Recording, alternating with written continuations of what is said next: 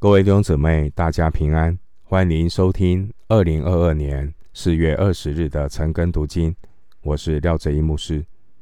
今天经文查考的内容是《以斯拉记》第九章一到十五节。《以斯拉记》第九章一到十五节内容是以色列人在婚姻上所犯的罪。首先，我们来看《以斯拉记》第九章。一到四节，这事做完了，众首领来见我说：“以色列民和祭司并立位人，没有离绝迦南人、赫人、比利洗人、耶布斯人、亚门人、摩押人、埃及人、亚摩利人，人效法这些国的民，行可憎的事，因他们为自己和儿子。”娶了这些外邦女子为妻，以致圣洁的种类和这些国的民混杂，而且首领和官长在这世上为罪魁。我一听见这事，就撕裂衣服和外袍，拔了头发和胡须，惊惧忧闷而坐。凡为以色列神言语战兢的，都因。这被掳归回之人所犯的罪，聚集到我这里来，我就惊惧忧闷而坐，直到献晚祭的时候。这段经文，我们看到以斯拉他到了耶路撒冷不久，有一些首领去见他，告诉以斯拉一个令人不安的消息。就是有首领和国民与外族人通婚，在律法书出埃及记三十四章十六节，申命记七章三节说得很清楚：神的子民必须圣洁，神要选民从世界和各种罪恶分别出来。经文第一节说。这事做完了，众首领来见我。时间大约是在以斯拉回到耶路撒冷四个半月以后。参考十章九节。第一批回归百姓的后代，他们并没有因为重建的圣殿，他们的生活就变得更敬畏神。相反的，他们向着神的心。变得更松懈。经文第二节说：“以色列民和祭司并利未人，他们为自己和儿子娶了这些外邦女子为妻，以致圣洁的种类和这些国的民混杂。所以呢，神就兴起了以斯拉来堵这个破口。”经文第二节提到圣洁的种类。这是指以色列人，他们是被神分别出来的族类，归耶和华为圣，要做祭司的国度，圣洁的国民。出埃及记十九章六节，经文第三节说：撕裂衣服和外袍，拔了头发和胡须。这是古代中东人表示哀痛的方式。以斯拉和尼西米，他们都是神的仆人，但以斯拉和尼西米这两个人做事的风格却完全不同。面对这种罪恶的事情，尼西米他是拔掉犯罪者的头发，尼西米记十三章二十五节，而以斯拉呢，是拔掉自己的头发。上帝不允许百姓和迦南人掺杂，这并不是种族歧视，而是要防止百姓跟随迦南人拜偶像。在申命记七章三到四节，律法明文的警告：不可与他们结亲，不可将你的女儿嫁他们的儿子，也不可叫你的儿子娶他们的女儿。因为他必使你儿子转离，不跟从主，去侍奉别神，以致耶和华的怒气向你们发作，就速速的将你们灭绝。申命记七章三到四节。我们知道以斯拉他是一位熟悉律法的文士，因此他一听到以色列人和外族人、外邦人通婚，他一听见这个事情，知道事态严重，所以第三节就说，以斯拉的反应是惊惧忧闷而坐。经文第四节，那献晚祭的时候，大约是在下午三点。回到经文，以斯拉记第九章五到九节。献晚祭的时候，我起来，心中愁苦，穿着撕裂的衣袍，双膝跪下，向耶和华我的神举手说：“我的神啊，我抱愧蒙羞，不敢向我神仰面，因为我们的罪孽灭顶，我们的罪恶滔天。从我们列祖直到今日，我们的罪恶甚重。”因我们的罪孽，我们和君王、祭司都交在外邦王的手中，杀害、掳掠、抢夺，脸上蒙羞，正如今日的光景。现在耶和华我们的神暂且施恩于我们，给我们留些逃脱的人，使我们安稳如钉子钉在他的圣所。我们的神好光照我们的眼目，使我们在受辖制之中稍微复兴。我们是奴仆，然而在受辖制之中，我们的神仍没有丢弃我们，在波斯王眼前向我们施恩，叫我们复兴，能重建我们神的殿，修其毁坏之处，使我们在犹大。和耶路撒冷有强援。我们看这段经文，当献晚祭的血为神的百姓的罪孽洒在耶和华面前的时候，以斯拉双膝跪下，大声发出认罪的祷告。虽然以斯拉没有犯众人所犯的罪，但他看这些罪如同自己犯罪一样，他以百姓的罪为自己的罪，抱愧蒙羞。他渴望以色列人能看到自己的过犯而悔改。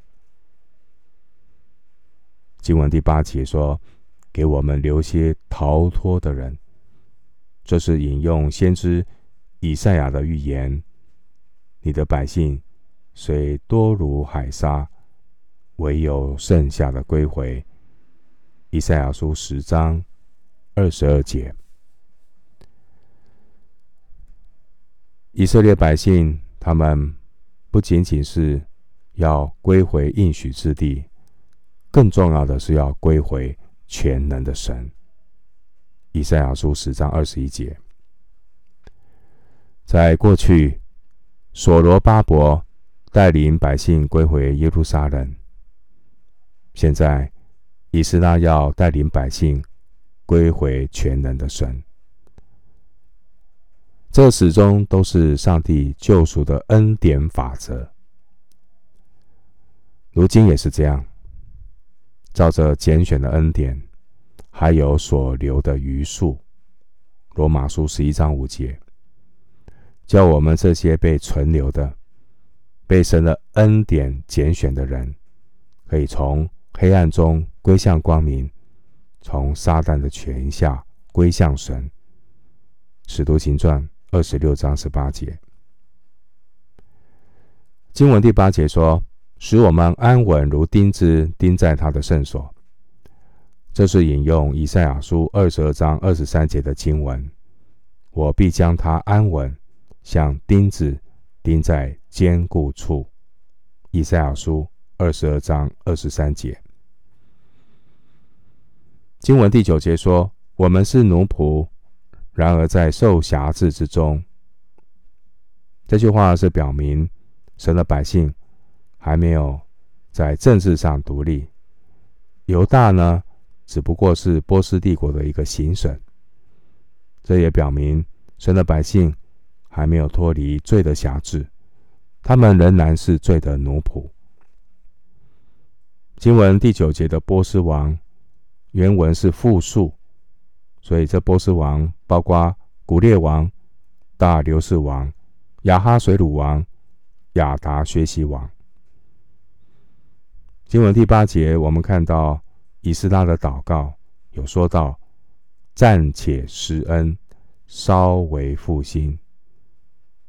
还有第九节有说到叫我们复兴。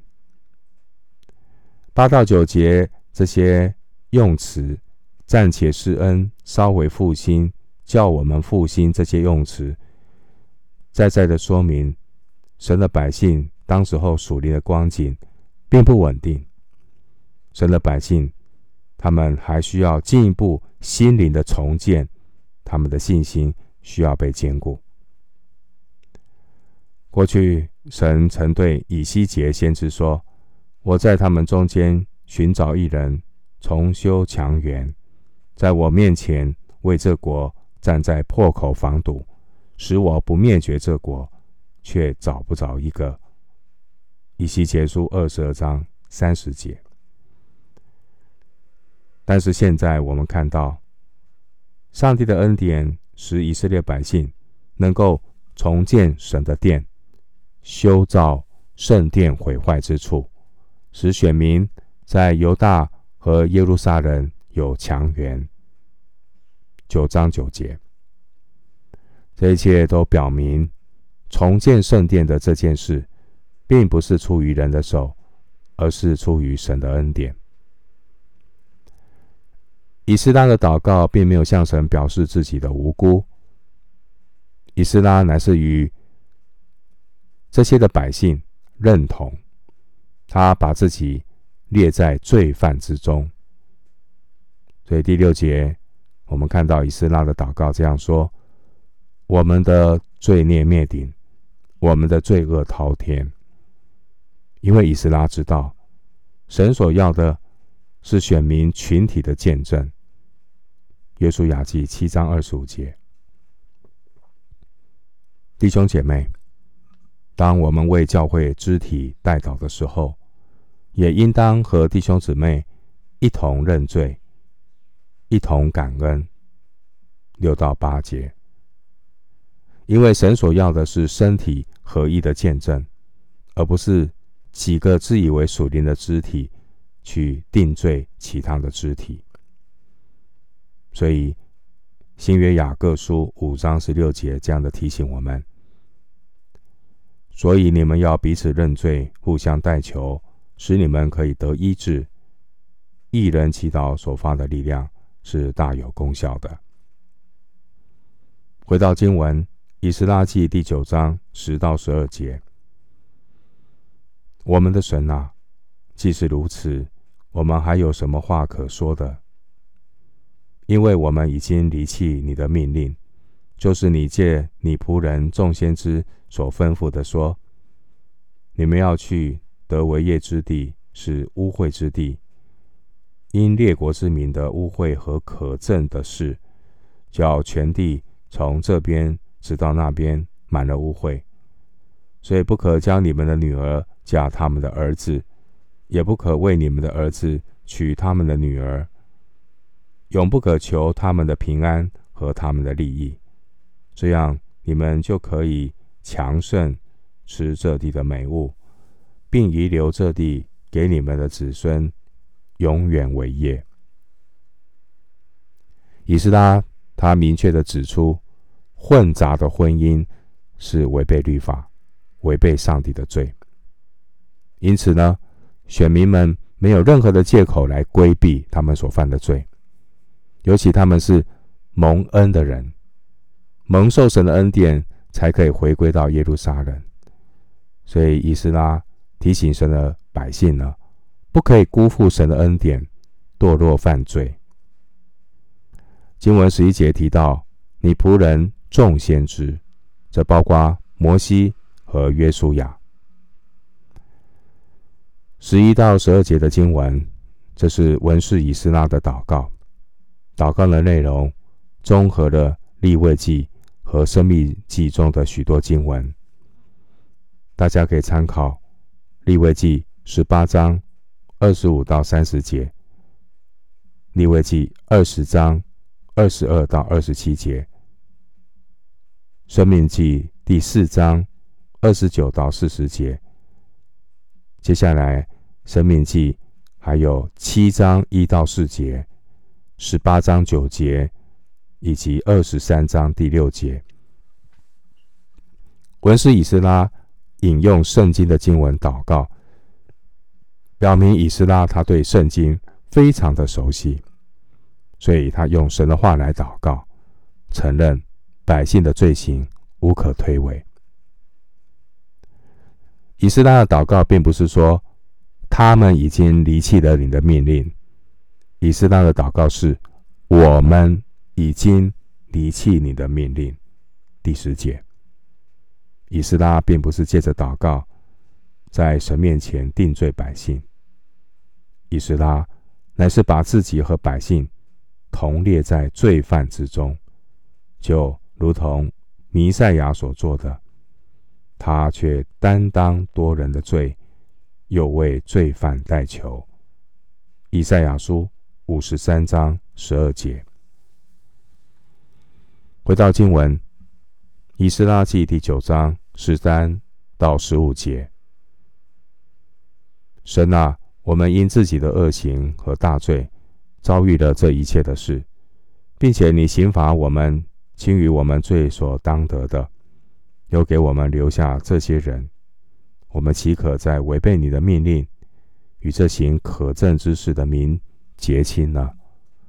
若这样行，你岂不向我们发怒，将我们灭绝，以致没有一个剩下逃脱的人吗？耶和华以色列的神啊，因你是公义的，我们这剩下的人才得逃脱，正如今日的光景。看哪，我们在你面前有罪恶。因此，无人在你面前站立得住。经文十五节，我们听到的以斯拉的祷告。以斯拉祷告，他这样说：“我们在你面前有罪恶。”十五节，弟兄姊妹，我们每一个人也当也当认真的省察自己，向神谦卑认罪祷告。我们看到以斯拉他认罪的祷告，他承认过去的罪，六到七节；他宣告了神的恩典，八到九节；他也承认现在的罪，十到十二节，以及应当要得到的惩罚，十三到十五节。以斯拉认罪的祷告没有提出任何的辩解和请求。而是承认神是公义的。十五节，以斯拉把自己完全交给这位公义怜悯的神。当年以色列人在第一次出埃及的时候，神的百姓他们退回不跟从耶和华，民数记十四章四十三节。结果这些后退的百姓后来呢，都死在旷野之中。以色列他们被掳归回，这是第二次出埃及。经文十四节，我们看到以斯拉的祷告，也是向神的百姓发出警告。有了前车之鉴，神的百姓岂可再违背神的命令呢？经文十五节说：“耶和华以色列的神啊，因你是公义的，我们这剩下的人才得逃脱。”正如今日的光景，看哪，我们在你面前有罪恶，因此无人在你面前站立得住。经文十五节告诉我们，神是公义的神。神在管教之后，让以色列剩下的人才得逃脱。因此，在这位公义的神面前，神的百姓要痛定思痛，认识神的公义，要谦卑承认，没有人能够在公义圣洁的神面前站立得住。十五节，神的百姓在婚姻上的犯罪，这已经不是一天两天的事了。但神的宽容一直没有施行惩罚。神透过以斯拉来带领神的百姓回转。经文十三节，我们看到神的恩慈。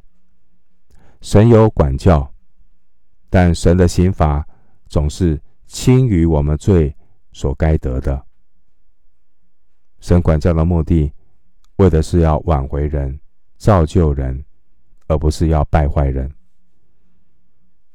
但我们也不能够把上帝给我们宽容的方便当随便。我们不能够明知故犯，自取灭亡。十四节，这些回归的百姓和迦南人结亲，就是明知故犯，必然会引发神的愤怒，导致灭绝。